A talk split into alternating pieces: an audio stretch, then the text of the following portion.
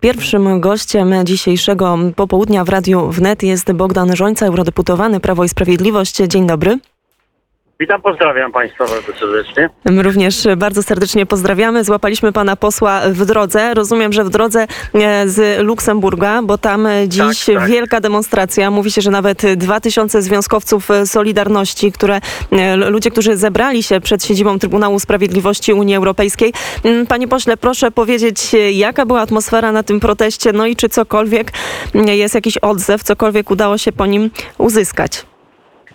No, y, było 2000 y, oczywiście ludzi Solidarności, ale tyle, tyle mogło być, bo takie było zezwolenie. Do 2000 osób ta manifestacja mogła mieć, a mogło przyjechać naprawdę dużo więcej. Widzę ogromną determinację y, w, tych, w związku zawodowym i w tych wszystkich i, i sojusznikach, którzy i osobach, które wspierają strajk Solidarności, słuszny, uzasadniony. Co, co chciałem powiedzieć, y, to to, że no, spotkaliśmy się i to jest nasze miłe rozczarowanie z taką sympatią ludzi, którzy obserwowali nas. y, y, Szliśmy y, przez Luksemburg pod Trybunał Sprawiedliwości, wyciągali kciuk do góry, machali, więc także z- zwykli pracownicy, którzy gdzieś tam pracowali przy drodze, y, klaskali, więc to jest miły odzew.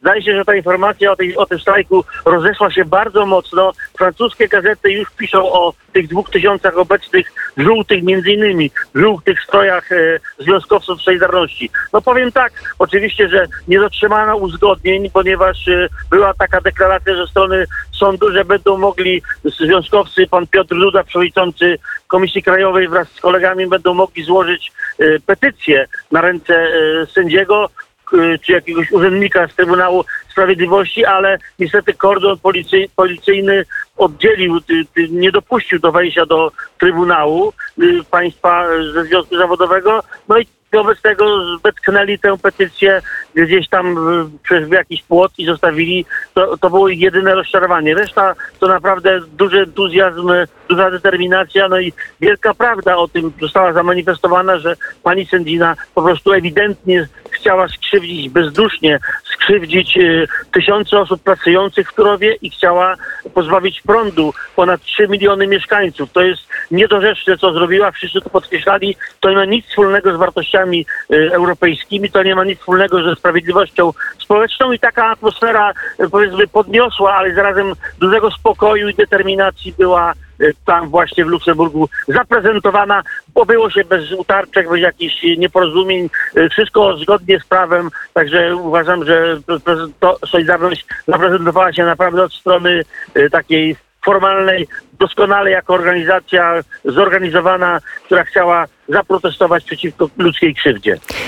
Ale jak pan e, wspomniał tej e, petycji, czyli rozumiem, że to było to, na czym bardzo zależało związkowcom, nie udało się przekazać. E, Czy w związku z tym będą planowane też jakieś kolejne demonstracje, czy związkowcy nie będą odpuszczać tej sprawy?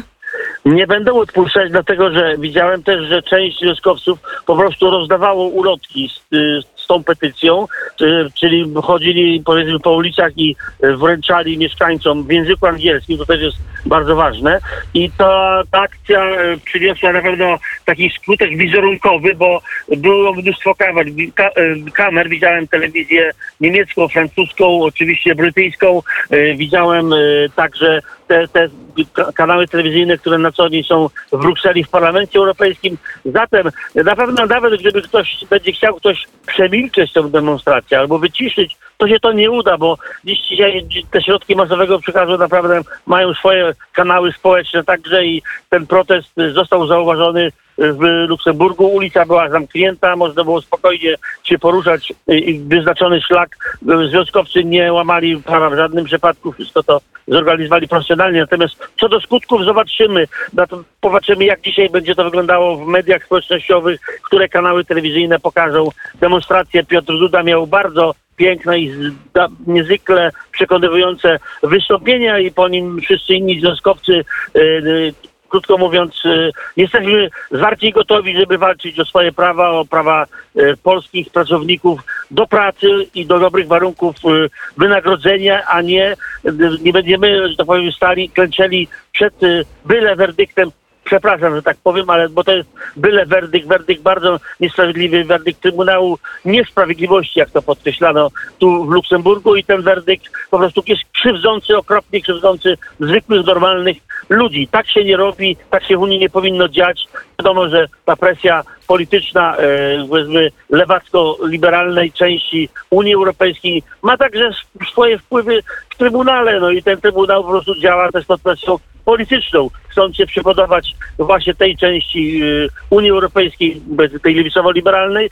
Pani hiszpańska, pani sędzina wydała taki werdykt, który jest po prostu y, tragikomiczny dla zwykłego, przeciętnego mieszkańca Unii Europejskiej. No właśnie, panie pośle, ale spojrzymy nawet na kilka ostatnich dni, na tą bardzo głośną wtorkową debatę, przemówienie premiera i wszystko mm, to, co działo się później na linii Polska-Unia Europejska, to czy mm, faktycznie jest y, wiara w to, mm, że tego typu demonstracje i nawet taki sprzeciw Polski, nawet takie pospolite ruszenie może mieć jakiekolwiek konkretne efekty? Może mieć, bo y, ja nie wiem, co, co w Polsce pokazano, czy to w szczególności te kanały nam niesprzyjające, ale widziałem po raz pierwszy w Parlamencie Europejskim ogromne zdenerwowanie pani von der Leyen, kiedy pani y, szefowej Komisji Europejskiej, kiedy pan premier Morawiecki i inni występujący mówcy także z Niemiec mówili o tym, że popełniono kardynalny błąd, y, budując Nord Stream 2, porozumienie niemiecko, biznesu niemieckiego i biznesu rosyjskiego, to wtedy ona bardzo nerwowo reagowała i y, widać było po raz pierwszy właśnie w historii y, jej taką, no powiedzmy, zagubioną pozycję w tym parlamencie, bo oczywiście inni jej zwolennicy, zwolennicy karania Polski na przykład po prostu dworowali sobie, ale wykazywali też przy tym ogromną niefrasobliwość i brak wiedzy. No, pan Verhofstadt mówił o jakichś rozbiorach, prawda, ni przypiął, ni przełatał. Pan e, e, We- Weber, e, szef frakcji PPP, dziękował Donaldowi Tuskowi, no więc to wszystko było, już się zrobiło jasne, że te, mm, te działania tutaj związane z Funduszem Odbudowy są powiązane z działaniem Donalda Tuska w Polsce, który po prostu buduje formację opozycyjną przeciwko Zjednoczonej Prawicy. No i ma, ta Komisja Europejska ma tą decyzją, że nie daje na razie Polsce pieniędzy, ma pomagać w budowie, e, w budowie e, tej, tej opozycji, ale chyba kij ma, jak się okazuje, dwa końce i przeszarżowano moim zdaniem, dlatego że wielu europosłów e, z Francji, z Niemiec e, mówiło wprost, że to jest krzywda dla Polski, także i Węgrzy o tym mocno wspominali, to jest także Hiszpanie, Włosi, e, to wszystko było naprawdę dosyć bardzo widoczne w, w tym parlamencie i sądzę, że kto wie, czy ta, to znakomite wystąpienie pana premiera Morawieckiego, bardzo klarowne, bo pani von der Leyen powiedziała zaledwie kilka zdań, kilka minut i ona chyba się bardzo nawet nie spodziewała takiego nokautu, mówiąc językiem bokserskim, ze strony y, pana premiera Morawieckiego. I, i później już y, doszło, dochodziło do takiej tylko i wyłącznie y, szar, szarpaniny słownej, którą von der Leyen przegrała, wykazując ogromną nerwowość na y, pytania, które padały o sojusz niemiecko-rosyjski.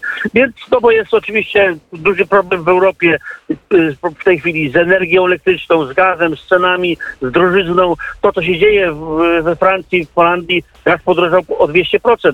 Więc mamy więc kryzys po prostu Unii Europejskiej, ogromny gospodarczy kryzys, a Unia zajmuje się albo aborcją, także w kontekście polskim, albo właśnie próbą ukarania Polski, bezpodstawną próbą ukarania Polski, bo traktaty europejskie są jednoznaczne i my tę sprawę wcześniej czy później po prostu wygramy i tak też mówią e, dziennikarze zagraniczni.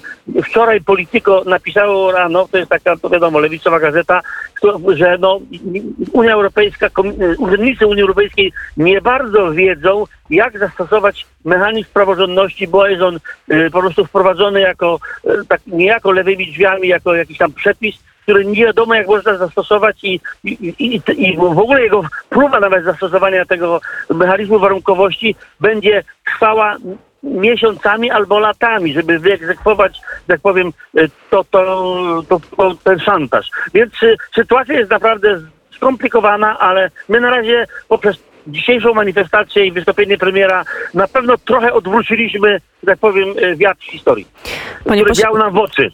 E, To, to bardzo, bardzo dobrze, z tego się cieszymy. Już tylko e, na zakończenie, bo stuprocentowa zgoda z tym, że w zderzeniu z wielkim kryzysem e, i energetycznym, i gospodarczym, i mm, z którym teraz mamy do czynienia w Unii Europejskiej, te tematy, które są poruszane, no wydają się być lekko mówiąc infantylne i poboczne, ale być może jest tak, że chociażby przykład Turowa i to, jak zachowała się w stosunku do nas Unia Europejska, to może być taki krok albo takie pokazanie, że być może podobną drogę będzie musiała przejść e, Polska w sprawie atomu. Być może Niemcy e, będą chcieli na przykład zatrzymać w Polsce ten atom. Czy pan wierzy w to, e, że może nam nie, się udać? Też w to nie wierzę, że zatrzymają atom, dlatego że tu mamy i możemy mieć ogromnego sojusznika w postaci Francji i innych krajów, które już mają atom.